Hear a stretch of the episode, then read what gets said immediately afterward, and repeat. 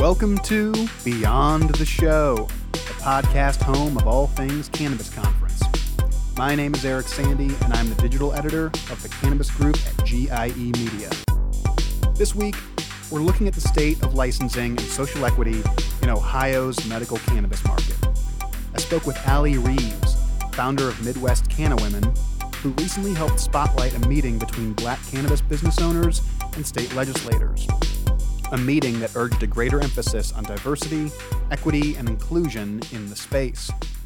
There are more licenses to be issued in Ohio's early days of medical cannabis, and that is a narrative to watch.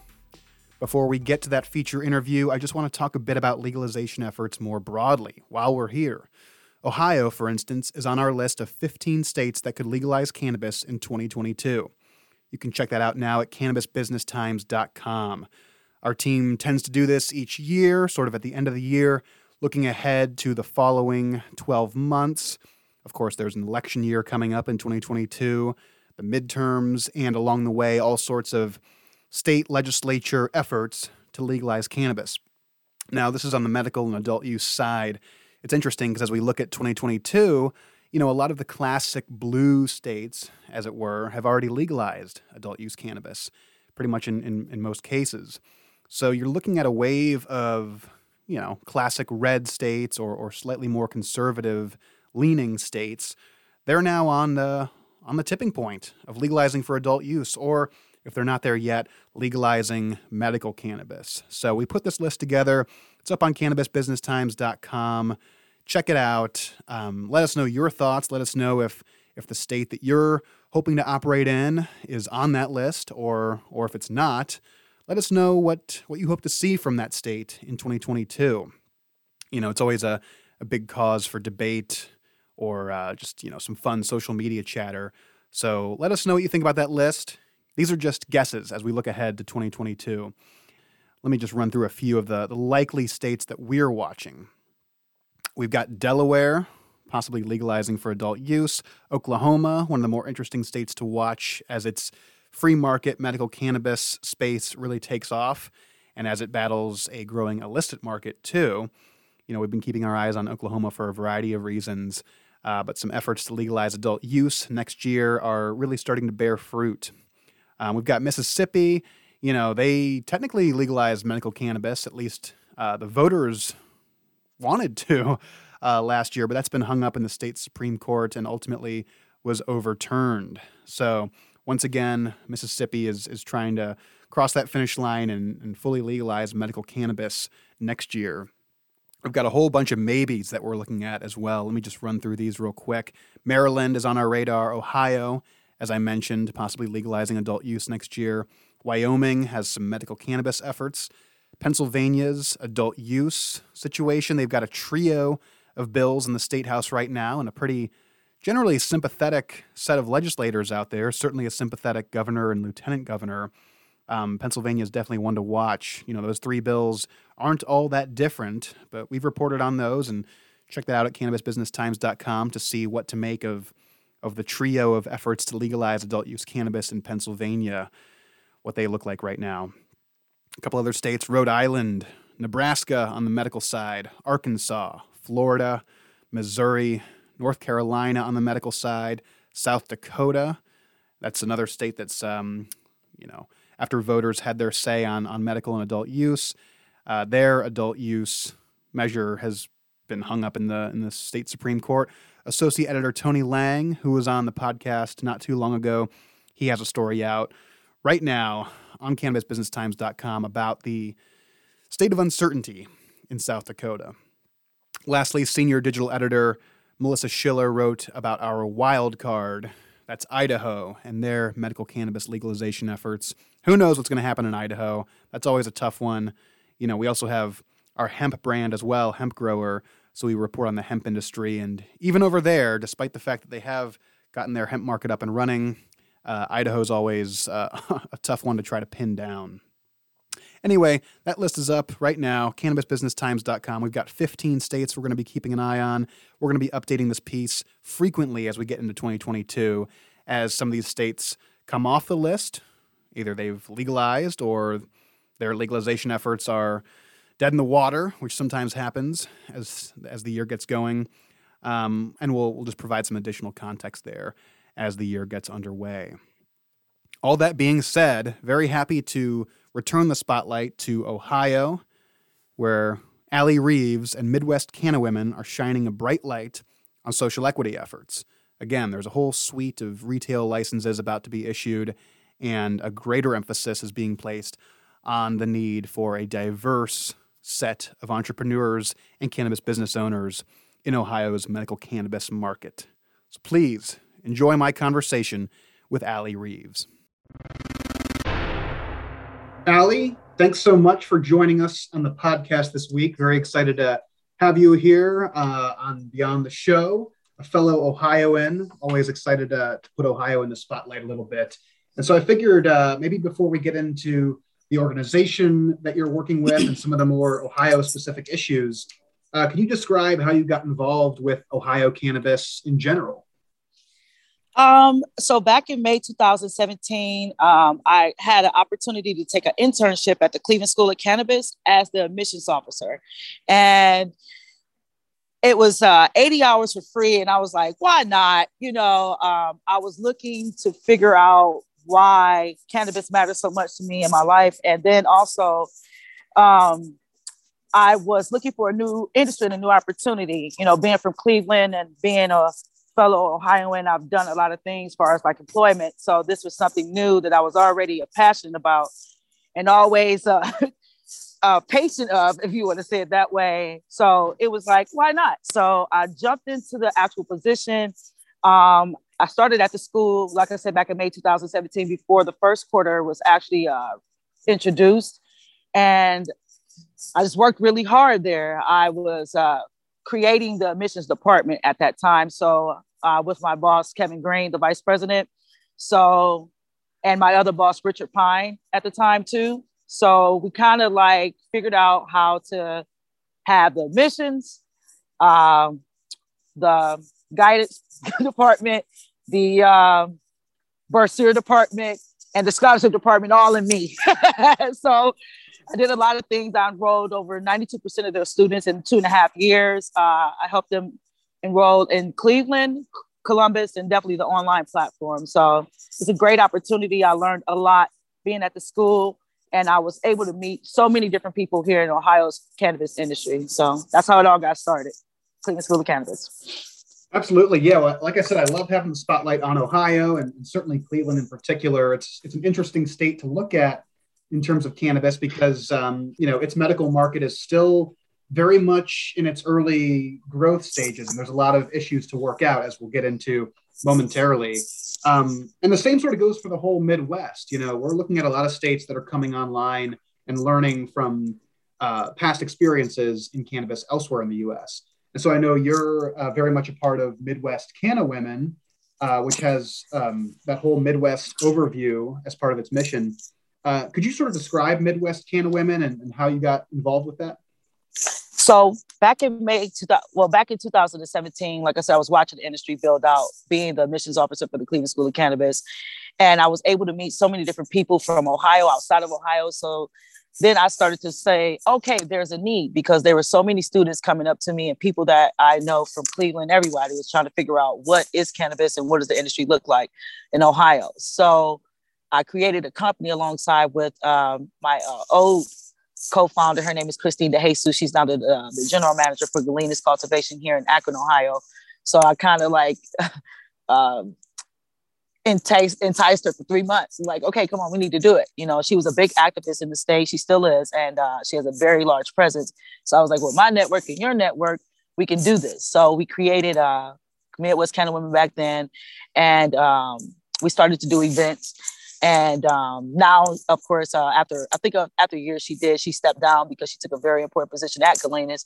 And uh, I had another uh, board member at the time. Her name was Mia Blanker Reed, and she was the treasurer. So her and I kind of like ran Midwest Canna Women. So I started to just fill gaps. You know, it was really just to be in that gray area between the governing bodies and the people. And I created it to advocate for minorities and all women, but I also created it to support the cannabis industry as well so that's how I was able to meet so many different people and operators here in the state of Ohio because they all needed to get the word out and they needed a place. So Midwest Canna Women is also a platform that people uh, that I work with and uh, support utilize to be able to give and share information about the amazing things that they're doing.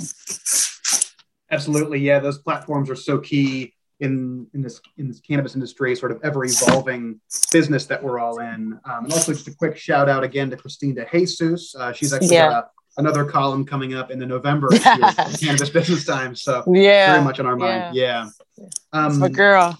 Yeah. Well, uh, and so we started talking a few weeks back, obviously, with uh, with some of the Ohio news. Uh, there's a number of new medical dispensary licenses that are on the table, and so just wanted to get a sense from you of, you know, what's the latest in Ohio, and, and how is the state handling the licensing issue from your perspective? So they re- released uh, the RFA two for the new 73 dispensary applications here in the state of Ohio and um, that's going to bring a total of 130 dispensaries here in the state. So after um, looking at the whole scheme of things, there's a lot of large multi-state operating companies here in the state of Ohio that have garnet license. So it's kind of, you know, not controlled, but I would definitely say ran by those companies. They have the bandwidth and the capital and the uh, resources to be able to play the game. Um, but also there's a, a certain group of minorities. There's about nine that I've counted. I've been searching for them all over the last four years uh, that have gained a license here in the state or a couple. And um, they're still either they're up and running and they're in those positions, but they're not the ones that are being truly supported, if you ask me, uh, in the industry, because there's no social equity program in the state of Ohio anymore. They had one back in May in 2017 that at least 16% of the minorities that applied for a license were able to gain one. But um, there was a young lady, her name is Ariane Kirkpatrick. She was not, she actually won when it went through a lot of uh, issues because they took the law away and sued her. Um, I just left, if you want to ask today, her last grand opening of her last dispensary. She's uh, vertically integrated now with Harvest uh, of Ohio, and she overcame that situation. But uh, the minorities is really a struggle, and that's not just Ohio. That's across the world. Um, I read a report that it's only about 4.3% blacks that own an actual cannabis license in the United States. So, you know, there's definitely a lack of diversity and inclusion and equity for minorities for sure, but definitely for um, my community, the Black people. So. Yeah, and I know, you know, last time we had talked, uh, I know that Ariane Kirkpatrick and others were down in Columbus, uh, where the state house is in Ohio, and they were talking with some lawmakers in Ohio about this very topic. Um, are you seeing a lot of response or traction from those lawmakers to try to get some of these policies back on the books as as policy? I do. Um, my business partner and also my friend, she's also a licensed uh, operator here in the state of Ohio. Her name is Nicole Ross. She owns a processing lab called Nora Labs and is based out of Dayton. Her and I have uh, been able to work with alongside of her sister as well, uh, Noraya Ross. She's also the operations manager for Nora Labs. We've all been able to connect with some of the politicians that are in the state house that do want to work with us, like uh, I'll drop two names. Uh, State Rep Juanita Brent. She's definitely been a very large advocate here in the state of Ohio, trying to uh, change the laws for cannabis and definitely advocate for all people, but also for minorities. And also, State Rep Thomas West, who was at the press conference with us as well, is another one of our allies, no pun intended, that we have definitely been working with to try to figure out how to include this social equity program here in the state of Ohio. So they have. They've been welcoming and they've definitely been willing to work with us. So it's been great, you know. Absolutely. I mean, it sounds like on one hand there is some momentum in Ohio and elsewhere. On the other hand, there's a long road to go. And so, mm-hmm. you know, th- this next question might be um, self-evident or obvious, but um, why is this important here in, in 2021? Why should the cannabis industry be focused on making sure that we mm-hmm. get this right before we go any further down the road? Because it's important. Um, we don't have to go through the whole war on drugs and we don't have to go through why, but we do understand that the minority uh, communities have definitely been the ones that have been carrying cannabis on their back, good and bad. You know, there's a lot of celebrities now inside of the cannabis industry that make it look super cool, but there's a lot of minorities and that are working extremely hard to try to get uh, to the point of not just operating, but being able to educate our communities through cannabis, you know, and there's just been a, a gap, a drop in that area, you know, far as who can do what. So it's extremely important. Ownership is the key. If you ask me, um, if we're not owning these licenses and owning these companies and being able to empower and create economic growth in our communities as well, then what are we really doing in the industry? So I'm a true, um, I'm extremely passionate about that part because it's important. Absolutely, and I know um, you know we're here talking in late October. Uh, this episode is is coming out on November fifth. Um, yeah. You have an expungement clinic that you're helping to run on November fifth. Can you tell us a little bit about that? So I, uh, my company, like I said, I work with the cannabis industry. I work with operators, but I also uh, do a lot of things for my community. And this is the first one that I'm doing. I'm born and raised in Cleveland, Ohio, and um, I'm trying to just bring resources to the community about what's going on. And this is not just for cannabis. This is for anyone in the Cuyahoga County area that wants to get their record expunged. So now that I have these amazing uh, allies, I want to uh, put us all in position to do some good work. So it will be November 5th, that's a Friday, uh, from 3 p.m. to 7 p.m. And it's at the Cleveland School of Cannabis. I collaborated with a lot of amazing people. Um, the one woman I collaborated with is Tasha Roundtree from Green Tree Solutions. She's based out of Dayton. She's been a very large activist in the state. Um, and also Mecca Ross from UFCW, which is uh, also, they have a cannabis sector. So us three, we actually are putting this uh, expungement clinic on in the Cuyahoga County area. And then I have sponsors from um, Minorities for Medical Marijuana, which I'm also the state director for Ohio. They're going to be a sponsor along with the Cleveland School of Cannabis, along with the botanists. So it's like a family affair whenever Midwest Canna Women comes to create events because I like to bring everybody there so they can network, educate, and definitely do some good for the community. So if you are in the Cuyahoga County area and you do need some resources or information about how to get your record expunged, please contact me. Um, I'm pretty sure that they'll leave my uh, contact information, but my name on uh, Facebook, Instagram, and on LinkedIn and Twitter is Ally Reaves. You can contact my company, Midwest Canna Women, as well for more information. But thank you. Absolutely. Yeah. Glad to share that information. I mean, it's so crucial, you know, alongside the industry itself, which is, you know, the licensing and the business ownership that we're talking about you still have this law enforcement and, and you know justice, the social justice side of the equation that that really does need to be sorted out. And these expungement clinics are such a you know fantastic venue for that, obviously. Yes, for sure. And uh, like I said, it's bigger than just cannabis. This is bigger than just us. You know, it really needs to be a change in the entire industry as a whole because uh, the more that we're not there, the scarier it gets for us all. So you know, it's important. You know, this industry was built on our backs. And I think we've earned a place to say that we want ownership, we want to be included, and we need laws to reflect that as well. So, certainly. Well, Ally, thanks so much for joining us on the show this week. It was fantastic getting to talk to you again, and uh, you know, hoping everything uh, goes well at the clinic and, and beyond. Certainly.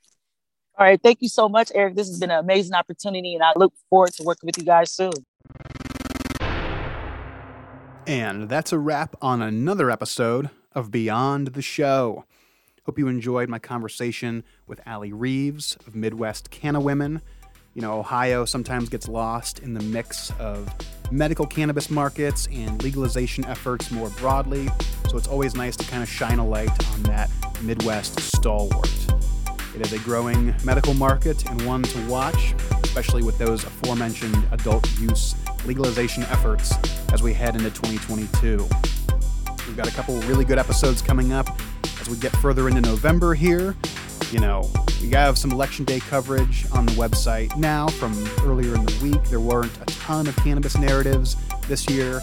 The associate editor Tony Lange has pulled apart a couple storylines to watch. Got a lot of election coverage coming up a year from now, and between now and then, plenty of opportunities to dig into the storylines and go well beyond the show.